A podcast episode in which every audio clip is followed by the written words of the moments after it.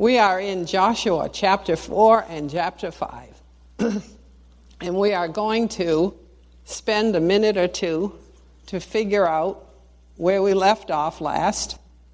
We have 45 minutes. We're going to do just fine. We want to put in position a map in our heads. And this is Jericho, right here a walled city at least three stories high. We have on all, well, in, in the back and the sides, we have mountains. Jericho is the pass. You have to pass through Jericho to get up into the mountains to the other cities. So Jericho cannot be ignored. It has to be conquered and it has to be done right. The Jordan River is here. Jericho's here, Jordan River is here. The majority of the Jewish community is on the other side, over here. The women, the children, the animals, and all their stuff has been left on the other side of the river. And 40,000 strong military men of fighting age took off and walked on dry ground across the Jordan and then they're sitting waiting for the next direction from God. We have a picture of the topography, I guess that's the right word. We know where things are. And now Joshua is on the other side. He's on the Jericho side of the, the river on his way to a battle. He's supposed to lead the battle. And this is a must win situation. Oh dear. The Lord just said, Do not make decisions in fear. That's for somebody. Do not make decisions out of fear. Okay? We'll go back to Joshua. If I get another interruption, you will know. He's a military mind. On the way to the battle, this is a must win. There is no retreat. retreat. God opened the Jordan River and allowed them to come through and pass through on dry land.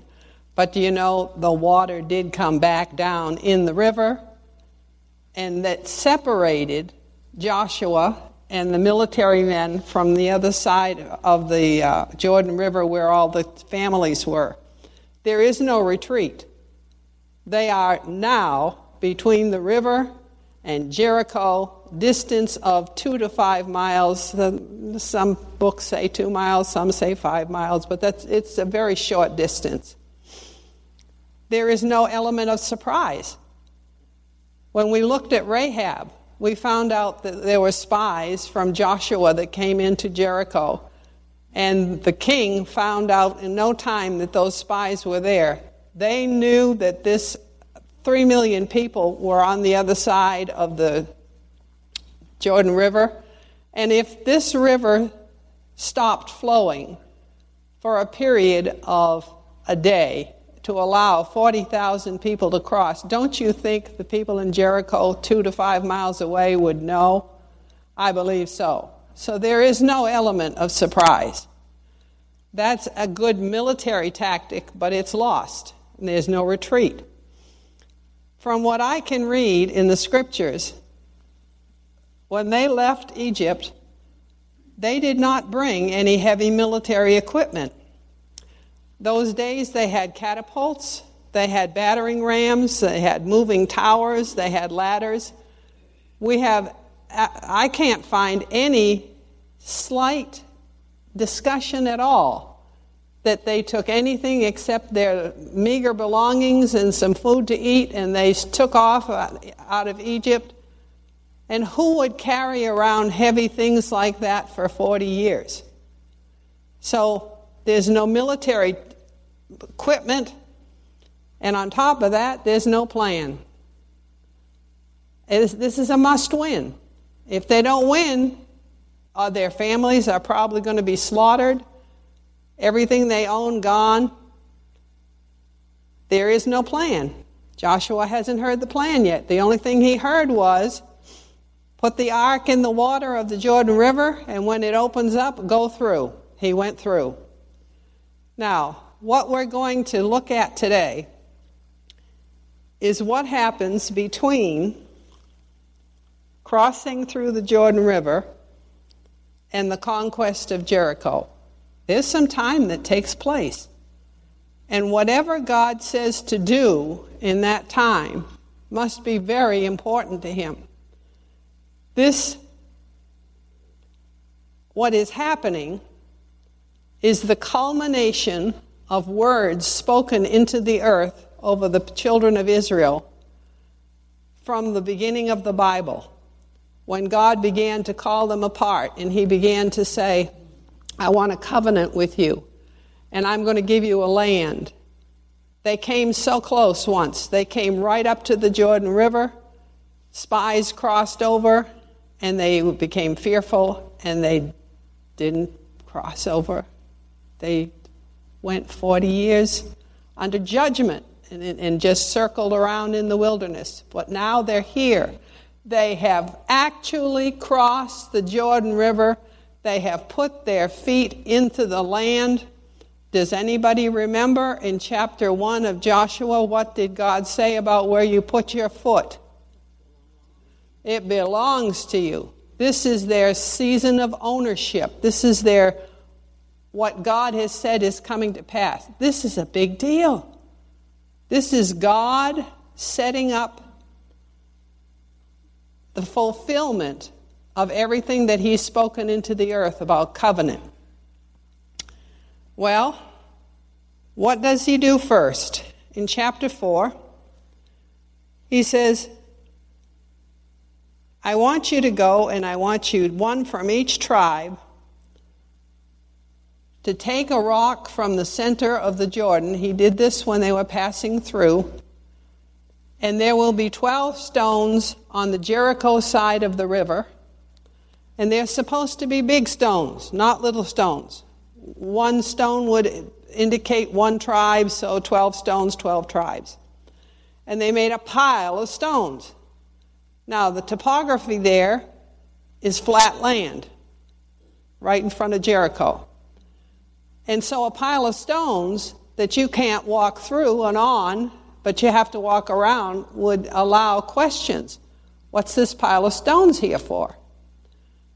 God thought it was important enough to make sure that these stones were put in place for a reason. In chapter 4, verse 6 and 7, he says, When the children will ask about what this pile of stones mean, rehearse the story and the goodness of God. He's big on telling the kids about the goodness of God. When God does something in our lives, it shouldn't be that we hold it tight. It should be something that we shout abroad. And shout abroad in our homes, particularly. We are one generation away from atheism. Boy, what happened tonight here with the words that you got? God is putting in place an assurance to make sure that Jamaica has another generation of believers. Yeah, in Jesus' name. In Judges 2 8 and 10, now this is a sad thing. Joshua died, and it says in my Bible, the next generation did not know God. Oh my goodness, that's so sad. God gave a responsibility in Deuteronomy 4 to everyone that is runs a household. Make these things known to your children and your grandchildren. I've known that for years. When my children were living at home, it was easy. I would make supper and tell them what God did for me that day. They've since moved out of the house, they have children of their own. And I'll tell you, when the children don't are not under your feet a lot, when you get to see them, uh, sometimes you don't have control over the situation. And what you want to talk about is not what you get to talk about. And then they get their nose inside of an electronic machine and they shut you off. Well, had a wonderful experience with this recently. Thanksgiving, we went to Indiana, to Scott's house, and I have two grandchildren up there. And we didn't come home right after Thanksgiving because the last of our clan, Kendall, had decided that she would trust Jesus with her life and make him Lord and she was baptized that Sunday morning. So we came home from the baptism, but during the baptism, I heard, You tell these children about their heritage. Okay?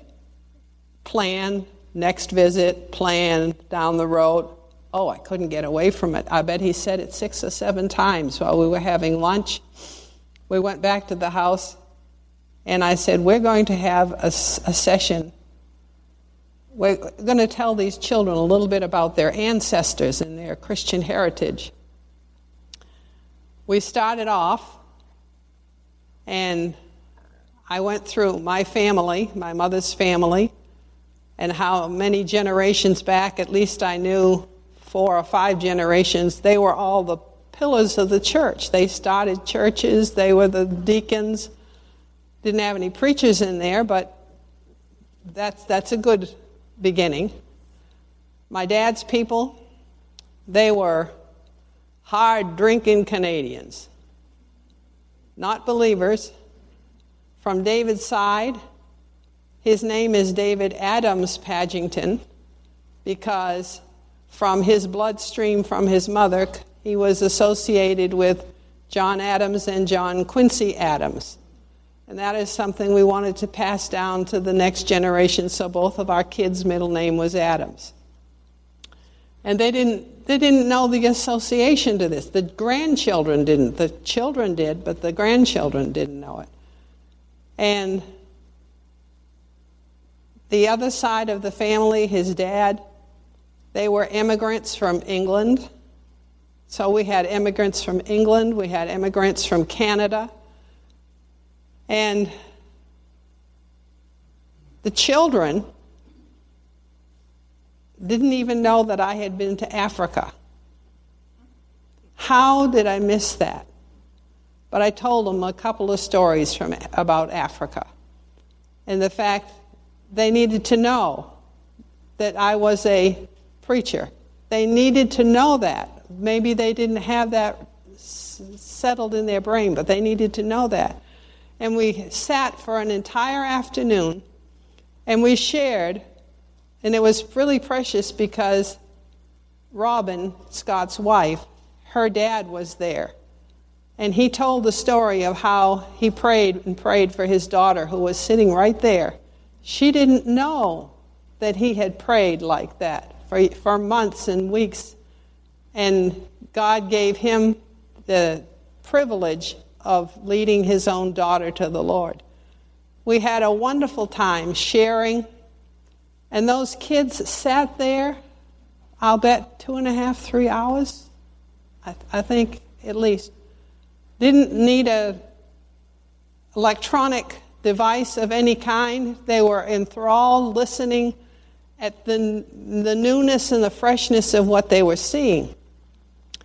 God knows what He's doing and he says, This is important to me. We're on our way to a battle. We are going to fulfill scripture that I have spoken into the earth, but this is important to me. This is the first thing I want you to do. I want you to build a remembrance tower of, of stones. And I want you to tell the children when they ask, What are the stones about? Tell them what the stones are about. Now, these people that are had just come across the Jordan River, had a story to tell. How would you like to hear one who was there tell the story? I would be enthralled and listen to everything. The children need to hear the goodness of God. That was important to God. The second thing that we find out is on the way to this major conquest. What's important to God? Circumcision. Can you believe that? Here we are in a must win battle, no retreat, no element of surprise, no weapons, no nothing, and God is about to debilitate an entire male army by circumcision for several days at least. Doesn't seem right, does it? Doesn't, doesn't seem right. One thing I've learned about God He's not in a hurry. One thing I've learned about me, I am. Anybody else bear witness to that? He's not in a hurry. It appears from a, just a, a military situation that this is the time to move, to strike, to, to do what you came for. And God, it says, no. Just the, th- the things that are important to me, we're going to take care of. God wanted, Passover was just a couple of days away. And he wanted all of Israel to participate in taking Passover together. But a requirement existed that you cannot participate in Passover unless you've been circumcised. Well, when the, gen- when the men came out of Egypt, they were circumcised. But they went 40 years wandering in the wilderness and there was no reason to circumcise the new boys that were born because they were under judgment. You don't make covenant with God with dead people that are being punished. So there was an entire generation of people, uh, I should say males, males that had not been circumcised. And if they're going to have Passover together as a community, they needed to meet the qualifications. I cringe at the thoughts of doing this. I have participated in circumcision when I was in nursing school and training. Uh, it's not a particularly pleasant thing to do. Um,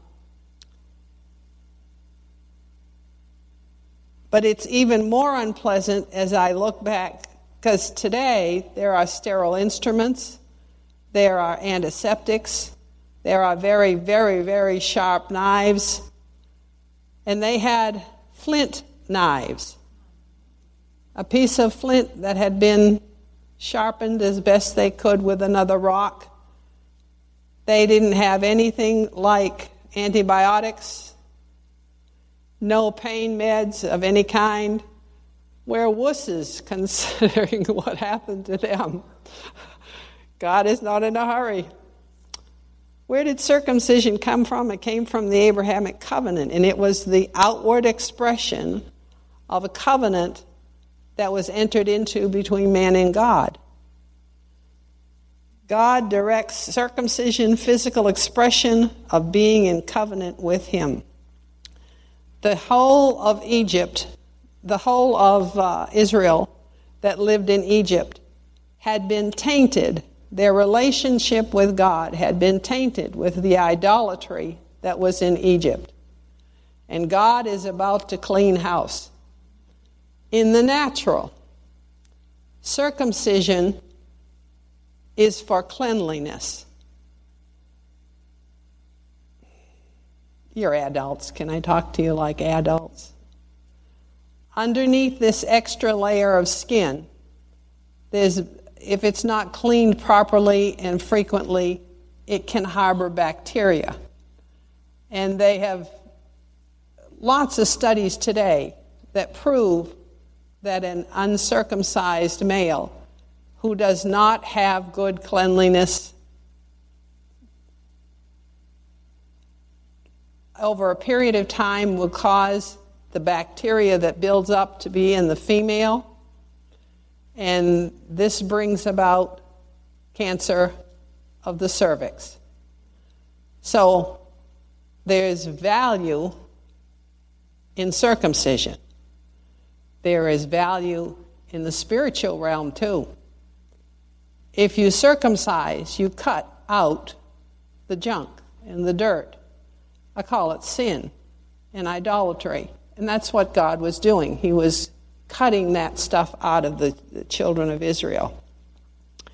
In a way, he was saying, Before I fight your battles for you, bear the mark of our covenant on your body. They did. Knowing that it would incapacitate the army for multiple days, didn't make any difference. Everyone came and cooperated, and they had circumcision. Now, when it was done, there was a physical mark left on the male. Every time the male did his normal elimination, his eyes would fall upon his body part, and he was reminded, I am in covenant with Almighty God. Every time a man would have relations with his wife, his wife would take comfort in looking at his body part and say, I am live with a man who is in covenant with God. My family's covered by that covenant.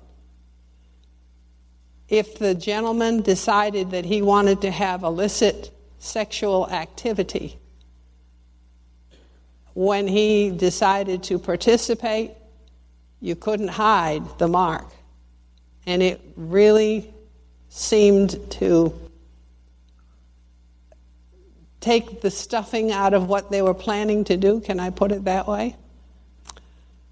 Even in Nazi Germany, I, I thought this was so interesting.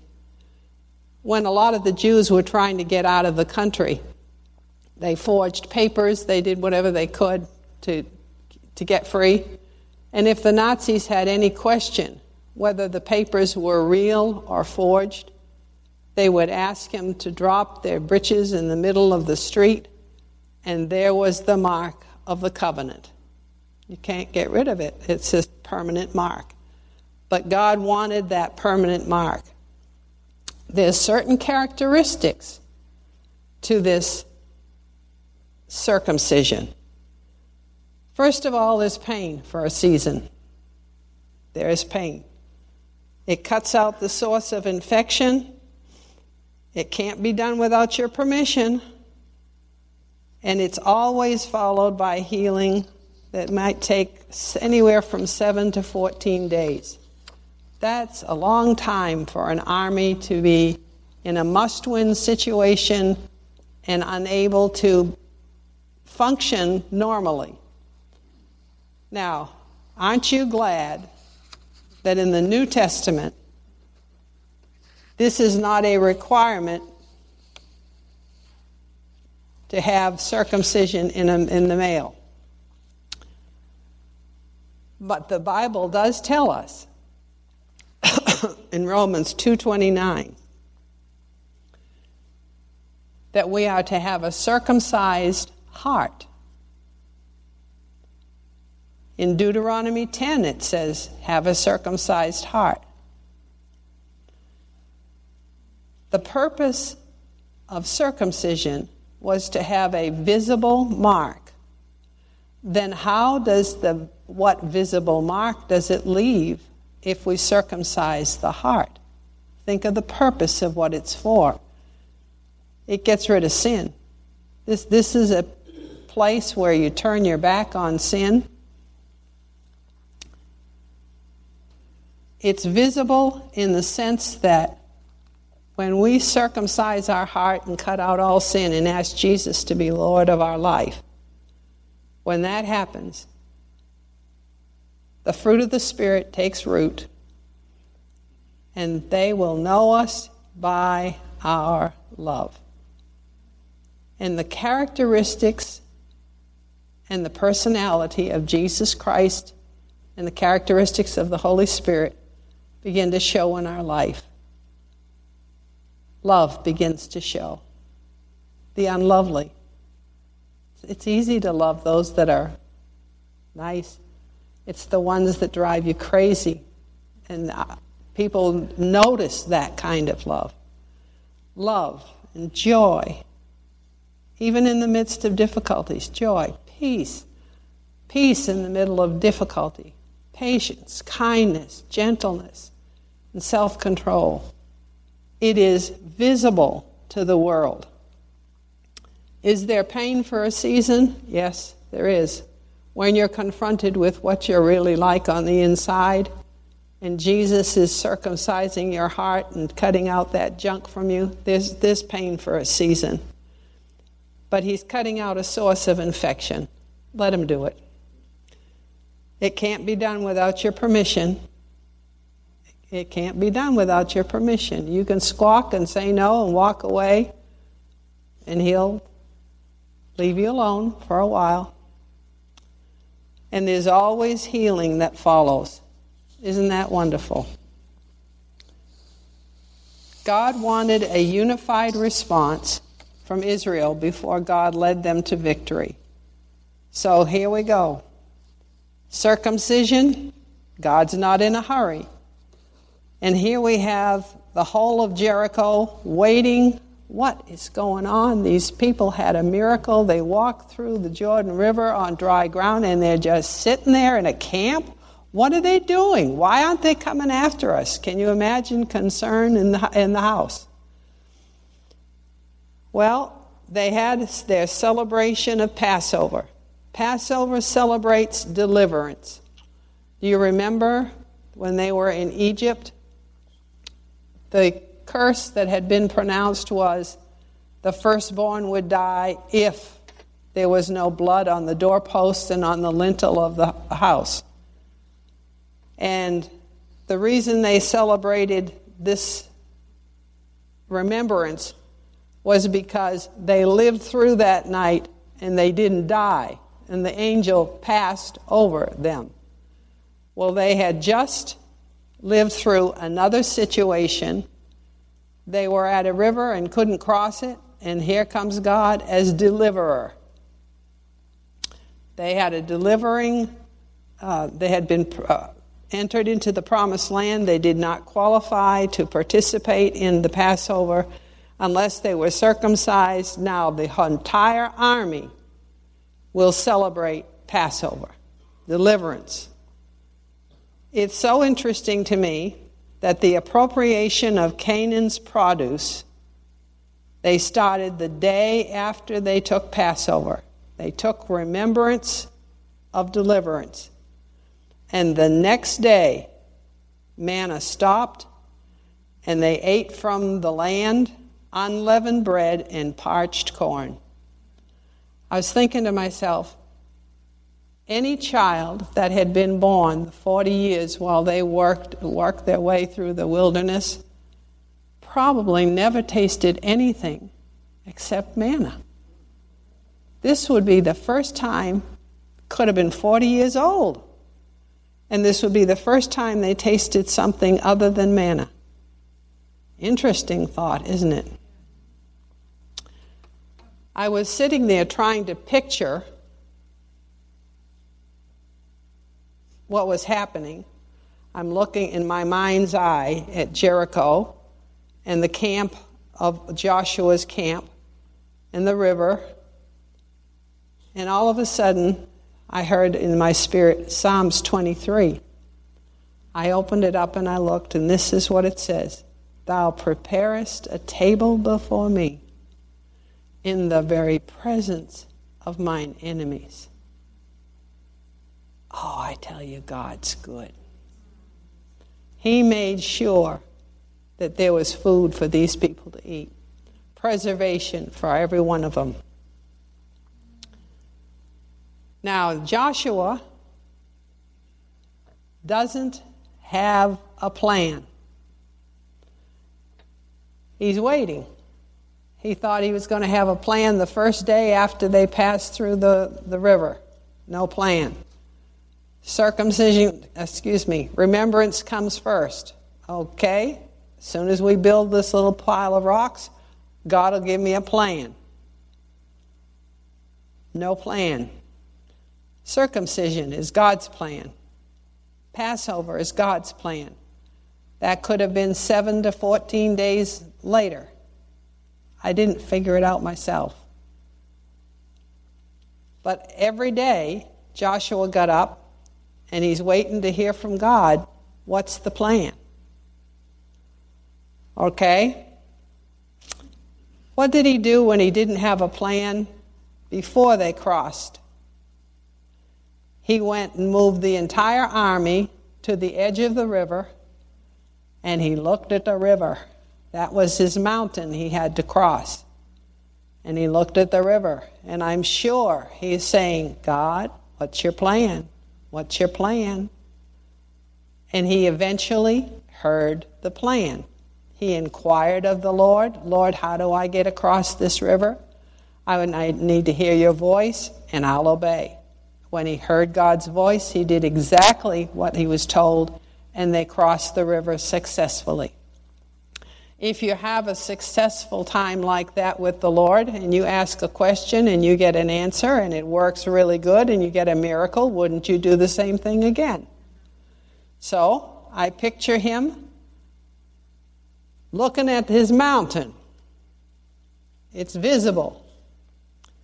I'm going to read to you a section from chapter 5, verse 13 through 15.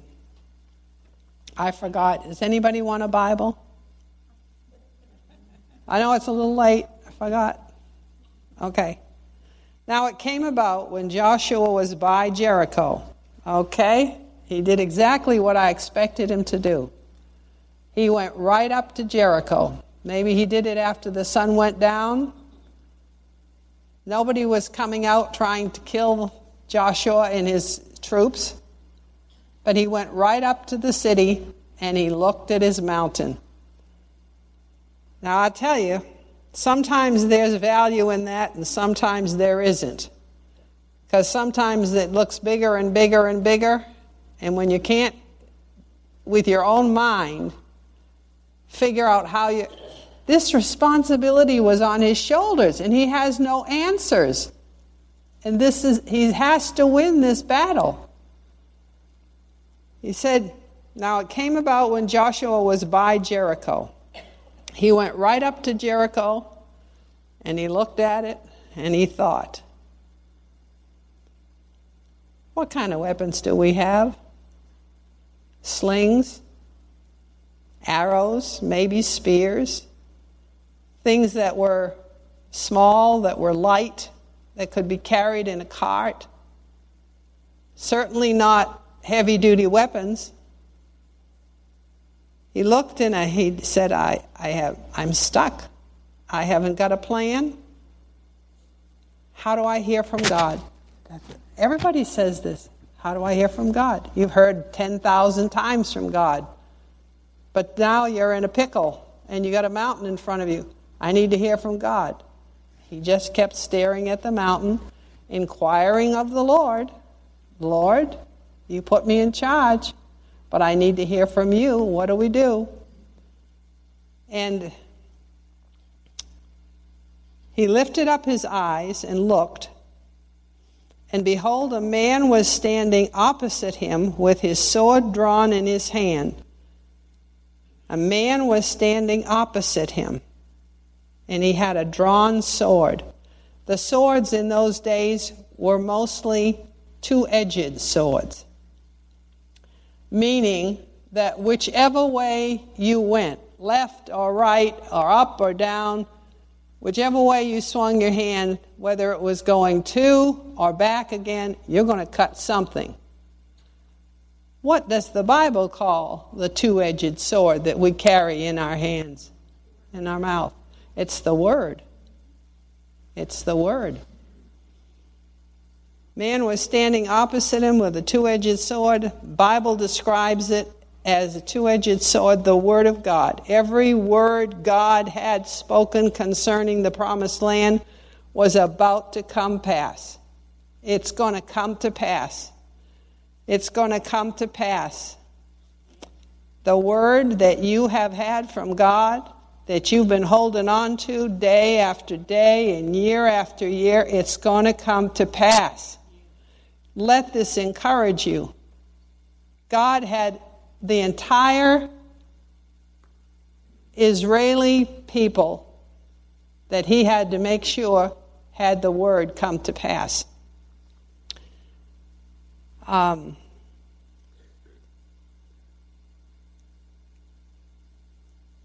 God watches over his word to perform it. Joshua did not discern immediately whether this was friend or foe, but he went to the man.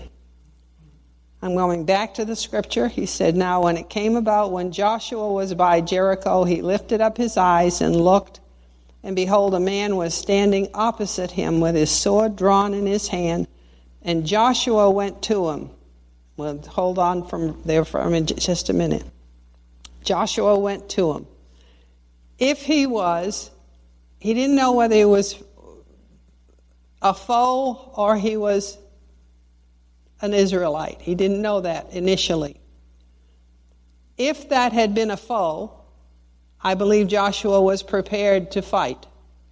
He advanced towards him. If he was an Israelite, that, that kid is going to be in trouble because this is head of the army and he hadn't given any direction to draw a sword and now there was a two-edged sword hanging over joshua's head. He's going to get corrected one way or the other. And joshua said to the man are you for us or are you our adversary? He didn't recognize it immediately and now we're going to hear something that i hope is going to shake your world and he said, the man that Joshua saw said, No, I'm neither one of those. Rather, I indeed come now. Come now. Now. Not tomorrow, not next week, not next year. I'm coming now. And that's exactly what Joshua needed. He needed now help. I come now as captain of the host of the Lord. Captain, another word for captain is, is uh, yeah, commander or prince. And I really like prince because it shows royalty. Of the host of the Lord, the host of the Lord, the armies of the Lord, the troops of the Lord, the angels of the Lord. I come now. You need help today? I come now as the captain of the host of the Lord. What does the captain do? He gives direction, he tells them what to do, how to do it. Boy, I tell you, this was good news to Joshua. He knew he had stumbled across something special. And Joshua fell on his face on the, to the earth. Immediately, his spirit bore witness how he had been in the presence of the Lord a good part of his life. He followed Moses. He'd stay in the, the tent of meeting even after Moses went off to bed. He knew the presence of the Lord. And Joshua fell on his face to the earth in worship. Now, if this had been an angel, that angel is indeed really bad territory, receiving the worship from Joshua that should have gone to, to, to God. I believe with all my heart this was an indica- uh, indication that this was a, where Jesus came himself to fulfill the word. He came himself to fulfill the word. He came himself to fulfill the word. What's his name? Jesus is called Word. He was the Word. Joshua fell on his face to the earth, and he bowed down to him and he said, What has my Lord to say to this servant? I need a plan. God showed up. Oh, hallelujah. God showed up. Jesus himself was in charge. He said, I've come as the captain of the host of the Lord. He is here. He's here to help. Jesus had a plan. Joshua did not have to bear the responsibility of leading these people by himself. I can feel the pressure leaving his shoulders. Jesus is here. God has showed up. I needed it. Who's going to help him? It had to be God. And God showed up. The drawn sword indicated that this God figure was not only willing to fight for Israel, which is significant, but he was going to stand in the middle of that battle with Israel. Oh, I like that. Because sometimes life gets very complicated, and I always love to know that God is going to fight my battles for me. But it's really nice to know that He's with me at the same time. He was not limited to just the might of this physical army. Hallelujah. Hallelujah. He's a military man, and he looks at 40,000 troops and he knows approximately what it, kind of activity he can get out of them. But when you bring the troops of heaven along with the military, you're going to have some unusual things begin to happen. He didn't have to look at his troops and say, This is all we can accomplish, is what the mere man can do. Thank you, Jesus, for every time we come across a rocky spot, place where we need more than our own physical body can give us and our own mind. Thank you, Jesus. We can tap into you. I find that just very comforting to know that the troops of heaven are there. The battle was not Joshua's, the battle was the Lord's. The Lord had given His word, it had gone out into existence, and it was hovering in this earth.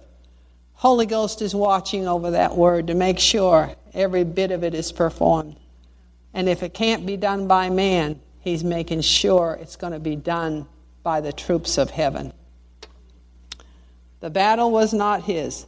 And the captain of the Lord's host said to Joshua, Remove your sandals from your feet, for the place where you are standing is holy.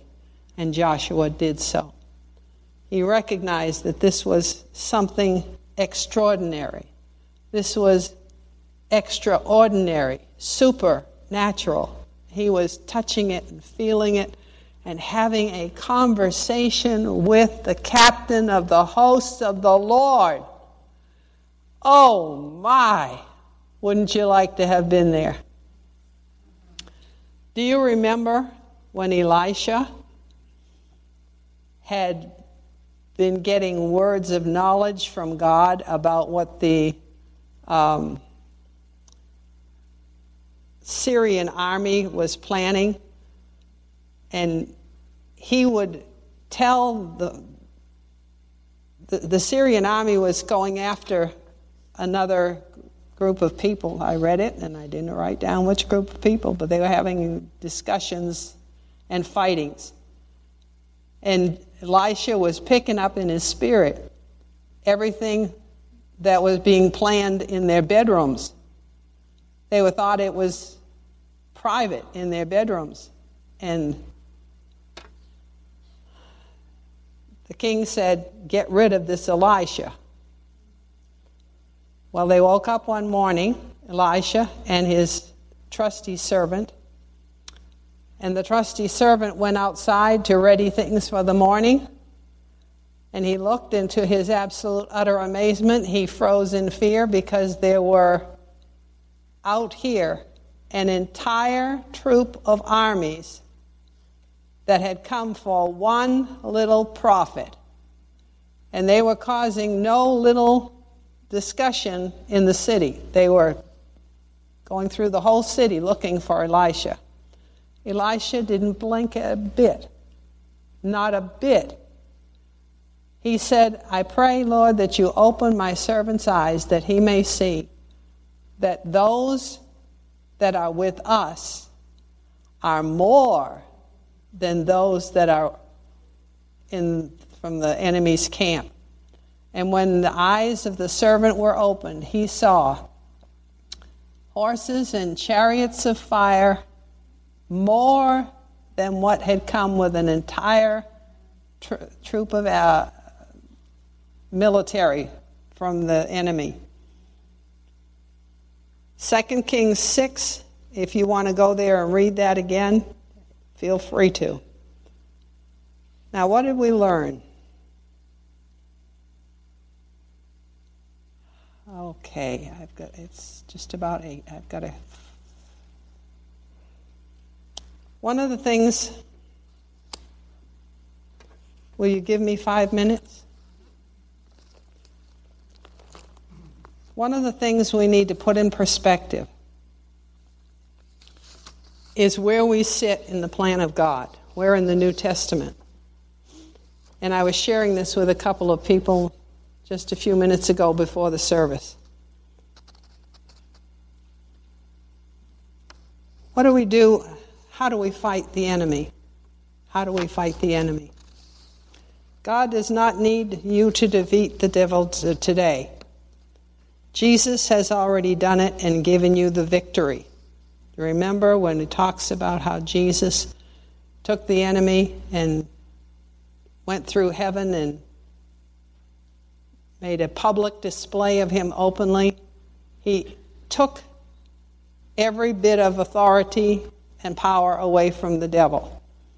Your part is to enforce the victory by simply standing your ground, which is victory ground. In other words, you fight from victory ground by standing. You don't fight for victory. The victory has already been won.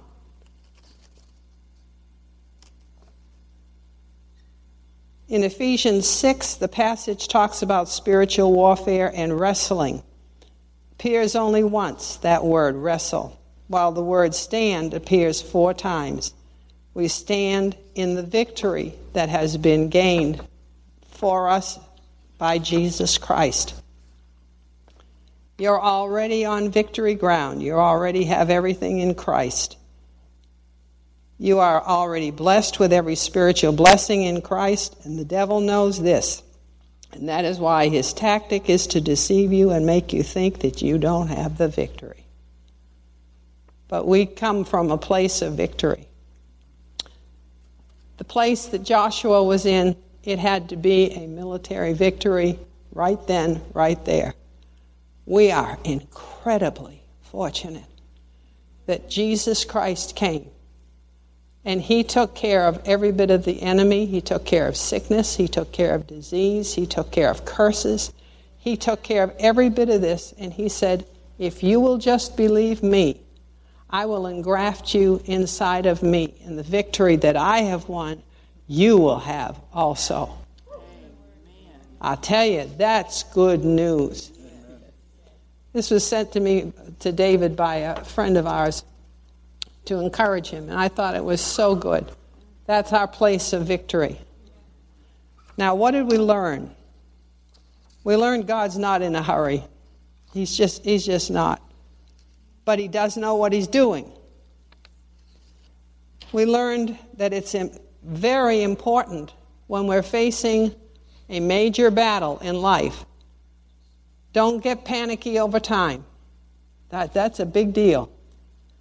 We learned the priorities that God had from starting this battle, crossing over the Jordan, and they haven't even got to the actual battle yet, but several days here.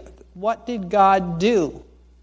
God looked and he said, It's really important for me, to me, that you tell the children. Make sure that you pass that along to the kids. It is very important that there's junk in your life, cut it out. Get it out of there. He talks about circumcision. It's time for us to get serious. If there's things that need to be corrected, we need to correct them. Then there's a time of remembrance. It's our Passover, it's our communion. We sit before God and we, just remember previous deliverances. I remember the first time I was healed. I had been believing God and I was walking down the hallway at Stone Mill Lane. And I stopped and I said, What is going on? And my eyesight corrected itself. And I felt this warmth go from top of my head to the bottom of my toes. I said, This is God. And 25 years, I didn't have anything medically that was even a question. 25 years that stuck. I looked at that and I said to myself, I need to remember that. We need to remember the goodness of God and the deliverance of God. I remember driving down the highway and the brakes didn't hold. I was in the far left hand lane there were four lanes to get over here, and I have no recollection at all. I remember putting my foot on the brake and nothing happening. And I ended up on the side of the road, and a man tapped me on the shoulder and he said, Are you all right? And I said, I'm all right, and I don't know how, but I'm all right. I remember falling down slipping into a pit in Africa. And I didn't die. And I didn't even hit bottom. Deliverance of God. Hallelujah. That's what we're supposed to do. This is God's priority. This is what He thinks is so important before we get to the actual battle. Remember His goodness. Remember the times when He has delivered you. Remember the times when He has stepped into and you didn't have a plan, you didn't have anything, and all of a sudden God Himself involved Himself in your business. I tell you, that's good news. At the beginning, when you start that process, you might feel kind of downhearted by the, the wall that you have to overcome, the big mountain that's in front of you. But when you begin to rehearse at how good God has been to you and how He has taken care of you, that is just builds faith, makes us strong like a lion. He is a good God. Lord, I just ask that you take the, that has been taught tonight and you let it sink on the inside of their hearts and minds and strength. There's a lot of people who have mountains to overcome. And in Jesus' name, I pray over them and that they not attack too fast, but they allow themselves to meditate on the goodness of God, allow themselves to meditate on the scriptures, the promises of God, that they rehearse and chew and put it in their spirits exactly how God has helped them and delivered them. I pray this in Jesus' name. Amen. Take God's priorities and put them to work. Okay? okay. See you next week.